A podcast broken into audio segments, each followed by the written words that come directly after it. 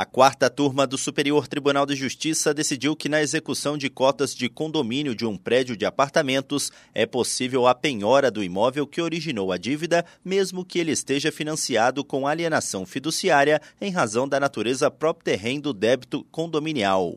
O caso analisado trata de um condomínio de apartamentos com unidades privativas e áreas comuns. O condomínio ajuizou a cobrança das cotas em atraso de uma das unidades, mas não teve sucesso em primeira e segunda instâncias.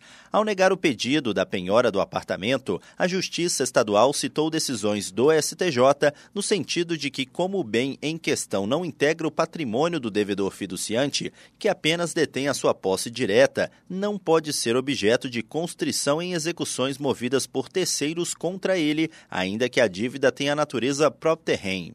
No STJ, o colegiado da quarta turma deu provimento ao recurso especial para permitir a penhora, mas considerou necessário que o condomínio exequente promova a citação do banco, credor fiduciário, além do devedor fiduciante. Se quiser pagar a dívida para evitar o leilão, já que é a proprietária do imóvel, a instituição financeira poderá depois ajuizar ação de regresso contra o condômino executado.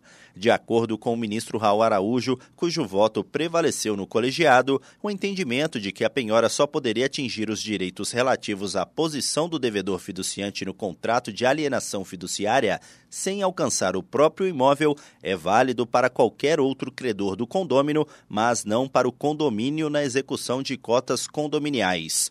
Nesse caso, em razão da natureza própria da dívida, é necessária a citação do banco. Do Superior Tribunal de Justiça, Tiago Gomide.